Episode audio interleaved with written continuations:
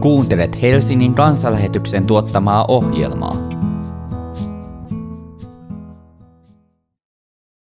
Tällä kertaa Juho Ylitalo opettaa meitä otsikolla Kuninkaasi tulee kunniassa.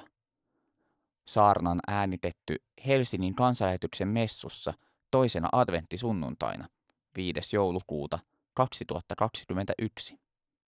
Tämän päivän evankeliumi on kirjoitettu Luukkaan evankeliumin lukuun 21 ja nousemme sitä kuulemaan. Jeesus sanoi, auringossa, kuussa ja tähdissä näkyy merkkejä. Meren aallot pauhaavat jylisten, ja maan päällä ovat kansat ahdistuksen ja epätoivon vallassa. Kaikki lamaantuvat pelosta odottaessaan sitä, mikä on kohtaava ihmiskuntaa – sillä taivaiden voimat järkkyvät. Silloin nähdään ihmisen pojan tulevan pilven päällä, suuressa voimassaan ja kirkkaudessaan. Kun nuo tapahtumat alkavat, nostakaa rohkeasti päänne pystyy, sillä teidän vapautuksenne on lähellä. Hän esitti heille myös vertauksen. Katsokaa viikunapuuta tai mitä tahansa puuta – kun näette sen puhkeavan lehteen, te tiedätte ilman muuta, että kesä on jo lähellä. Samalla tavoin te nähdessänne tämän tapahtuvan, tiedätte, että Jumalan valtakunta on lähellä. Totisesti, tämä sukupolvi ei katoa ennen kuin kaikki tämä tapahtuu. Taivas ja maa katoavat, mutta minun sanani eivät katoa. Tämä on pyhä evankeliumi. Juurihan tästä luettiin kirkossa pari viikkoa sitten, tuomiosunnuntaina. Ja sitä ennen vielä valvomisen sunnuntaina.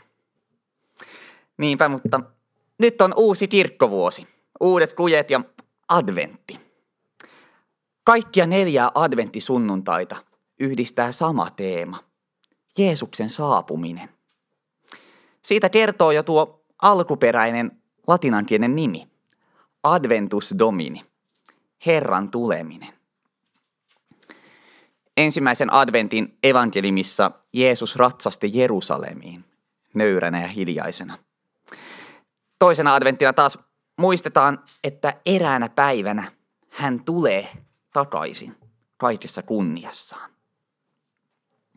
Tämä päivän evankeliumi on katkelma hieman laajemmasta puheesta, jota Jeesus piti Jerusalemissa, se ihan temppelin lähellä, paria päivää ennen kuolemaansa. Tämä sama puhe löytyy Matteukselta, Markukselta Luukkaalta ja kaikilta suunnilleen samoilla sanoilla.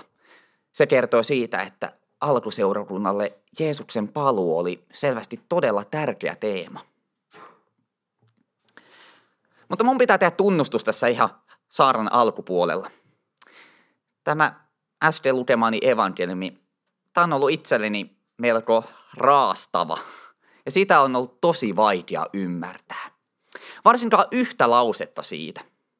Muista jo riparilla kysyneeni, että miten niin tämä sukupolvi ei katoa ennen kuin kaikki tämä tapahtuu. Eikö se kadonnut jo vuosi tuhansia sitten? Milloin se maailmanloppu oikein tuli? Jäikö se huomaamatta meiltä?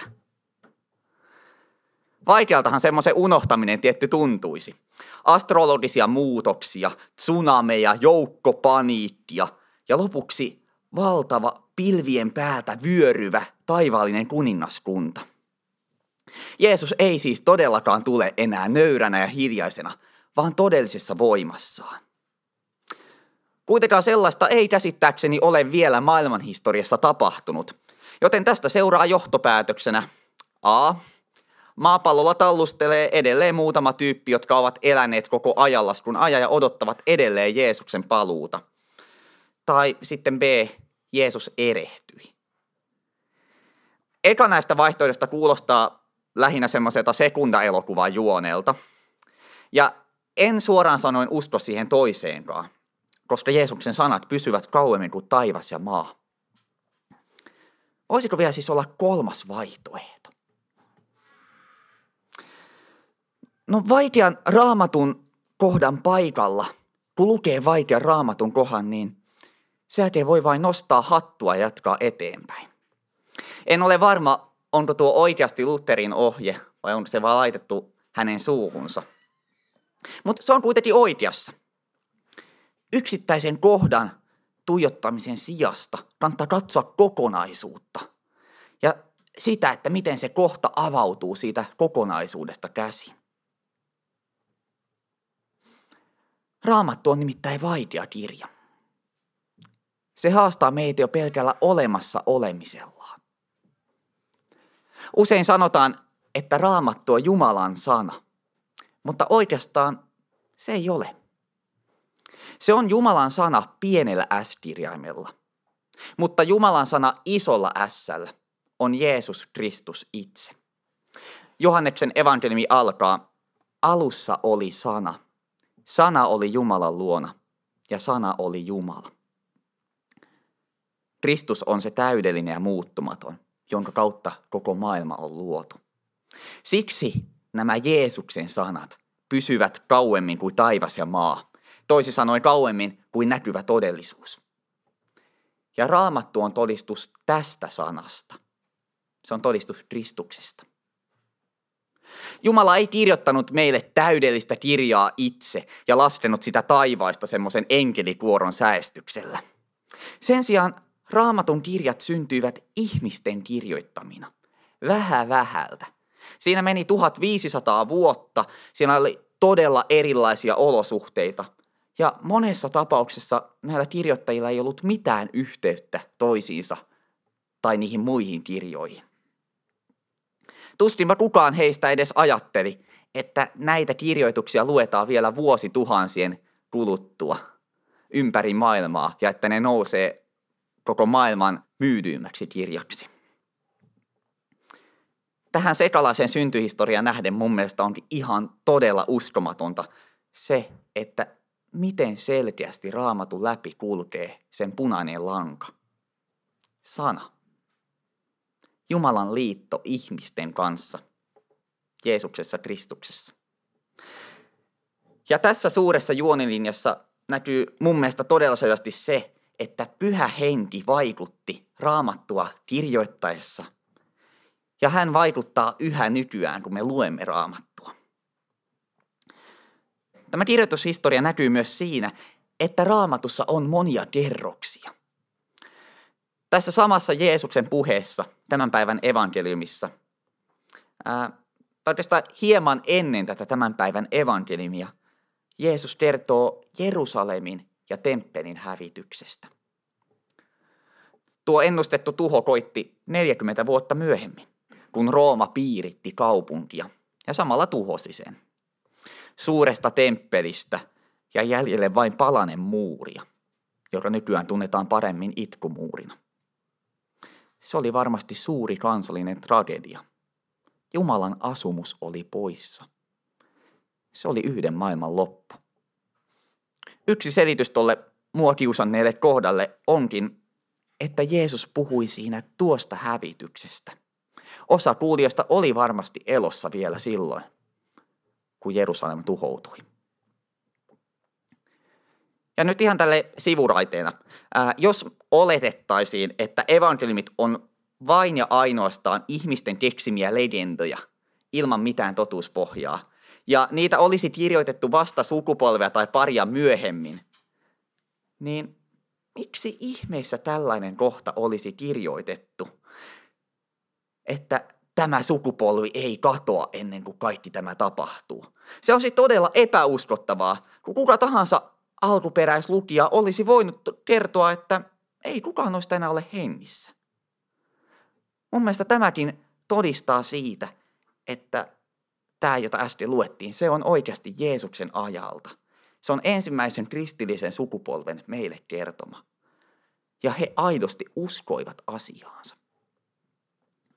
Mutta se siis sivuraiteesta jossittelusta. Palataan tähän pääraiteelle. Tämä on siis nyt kuitenkin tärkeää huomata. Tässä kohdassa puhutaan Jerusalemin tuhosta, joka siis tapahtui ensimmäisessä juutalaissodassa vuonna 70. Mutta ei vain siitä. Jeesus ei palannut takaisin vielä silloin. Mä uskon siihen, että pyhä henki avaa raamatun sanaa eri tavoilla eri aikoina. Jonain päivänä tästäkin ymmärretään paremmin se toinen ulottuvuus. Ja jotain me voidaan tänäkin päivänä ymmärtää. Nimittäin kristin uskoon kuuluu isona osana se, että maailman loppu lähestyy. Ja Jeesus on todella tulossa takaisin. Niin uskomattomalta kuin se kuulostaakin. Oikeastaan näitä raamatun kuvaamia lopun aikoja on kaksi. Laajemmassa käsityksessä lopun ajat alkoivat jo Jeesuksen syntymästä, hänen kuolemasta ja ylösnousemuksestaan. Silloin monet vanhan testamentin ennustukset viimeisistä ajoista täyttyivät. Tänään on se pelastuksen päivä. Ja sitten toisaalta, jossain tulevaisuudessa on edessä patruusia. Hieno sana, joka tarkoittaa Jeesuksen tulemista edeltäviä tapahtumia. Ja niistä yksi kerros tämän päivän evankelimia kertoo. Se on todellinen hetki. Ja se on nyt kymmenen minuuttia lähempänä kuin hetki sitten. Nykyaikana olisi todella kiva tehdä semmoinen naturalisperäinen kristinusko, jonka voisi kääriä söpöön lahjapaperiin. Puhuttaisiin lähimmäisen rakkaudesta ja hyvän tekemisestä. Ja jätettäisiin ne uskontunnustuksessa mainitut meidän käsityksemme ylittävät jutut omaan huomioonsa.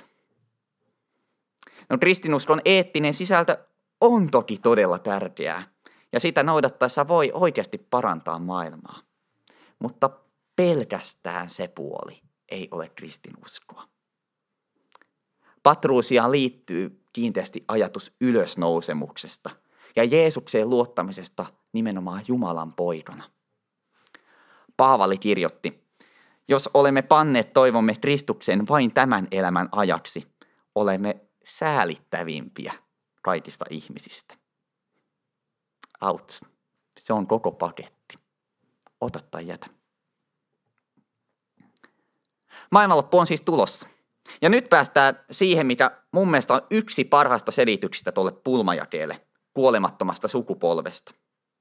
Dreikan sana, joka meillä on käännetty sukupolveksi, voi itse asiassa tarkoittaa aika paljon laajempaakin porukkaa. Se voi tarkoittaa sukua tai jopa ihmiskuntaa. Ihmiskunta ei katoa ennen kuin kaikki tämä tapahtuu. Me olemme syntiin langenneina suoranaisia mestareita tämän planeetan ja oman elinympäristömme tuhoamisessa. Mutta silti Raamattu lupaa, että me emme onnistu tuhoamaan kaikkia ennen Herran saapumista. Nykyvauhdilla toki toivoisi luomakunnan puolesta, että tämä päivä tulisi todella pian. Mutta milloin se tapahtuu?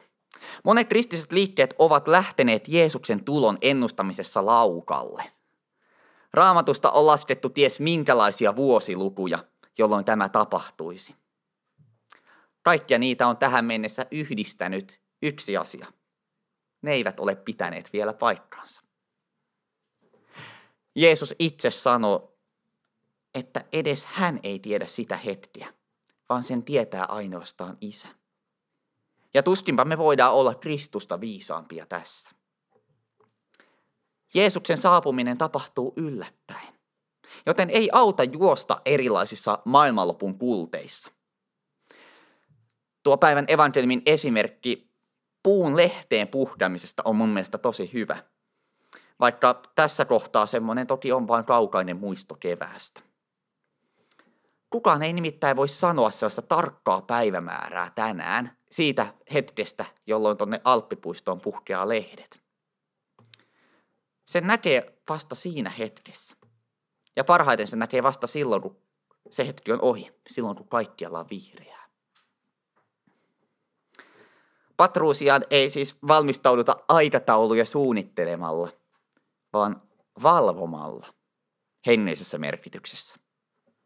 Pidetään silmät auki. Koitetaan elää sen mukaan, minkälaisen esimerkin Jeesus itse meille antoi kerrotaan evankelimia eteenpäin. Ja kerrotaan Jumalalle meidän elämästämme ja pyydetään häneltä voimaa vastustaa syntiä ja luopua kaikesta siitä, mitä ei ole rakentavaa. Eikä se maailmanloppu, Jeesuksen tuleminen, ole oikeasti mikään hirveä asia. Jeesus sanoi, kun nuo tapahtumat alkavat, nostakaa rohkeasti päänne pystyyn, sillä teidän vapautuksenne on lähellä. Kun katsoo alas, niin näkee vain omat kenkänsä oman riittämättömyytensä. Mutta kun katseen kohtaa ylös, niin silloin näkee sen, mitä Jumala haluaa meille sanoa, mitä Jumala haluaa antaa meille. Vapautuksenne on lähellä. Ennen tätä meren aallot pauhaavat. Merellä on raamatussa usein symbolinen merkitys kaauksena, epäjärjestyksenä ja kuolemana, hengenvaarallisena alueena. Elämän sekasotku voi olla yksi valtameri. Se pauhaa jylisten, kansat ovat ahdistuksessa. Mutta lopulta Kristus saapuu ja vapauttaa. Hän antaa oman rauhansa. Vanhan testamentin puolella Daniel näkee näyn tästä voittajana palaavasta Jeesuksesta. Yhä minä katselin yöllisiä näkyjä ja näin, miten taivaan pilvien keskeltä tuli eräs, näöltään kuin ihminen. Hän saapui ikiaikaisen luo. Hänet saatettiin ikiaikaisen eteen, ja hänelle annettiin valta, kunnia ja kuninkuus. Kaikkien kansojen, kansakuntien ja kielten tuli palvella häntä. Hänen valtansa on ikuinen valta, joka ei katoa, eikä hänen kuninkuutensa koskaan häviä.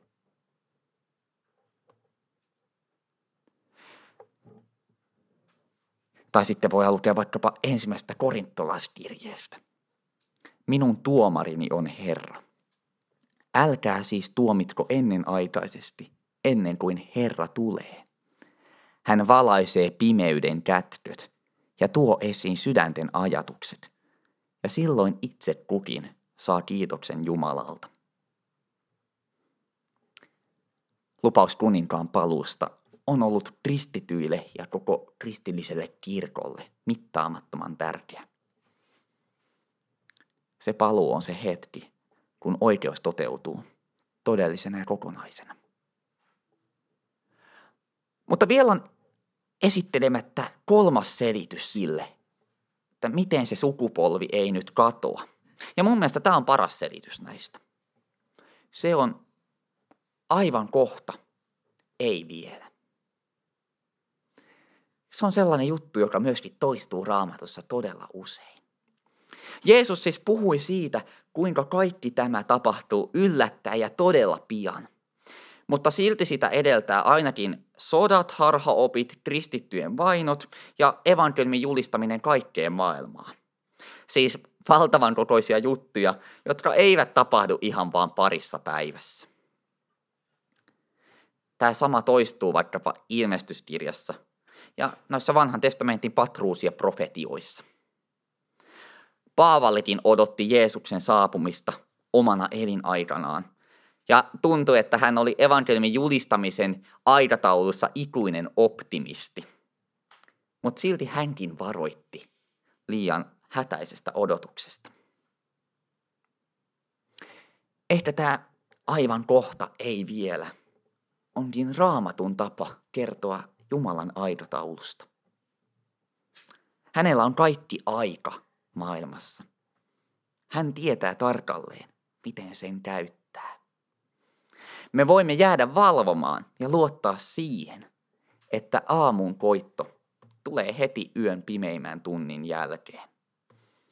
Jumala saattaa hyvän työnsä päätökseen. Ja sitä voimme tänäänkin juhlia ehtoollispöydässä. Aamen. Ohjelman tarjosi Helsingin evankeisuterilainen kansanlähetys. Jumalan palveluksemme, eli kansanlähetyksen messu, on sunnuntaisin kello 11 Alppikodilla osoitteessa Karjalankatu 2a. Katso lisää kansanlähetys.fi kautta Helsinki ja tule mukaan.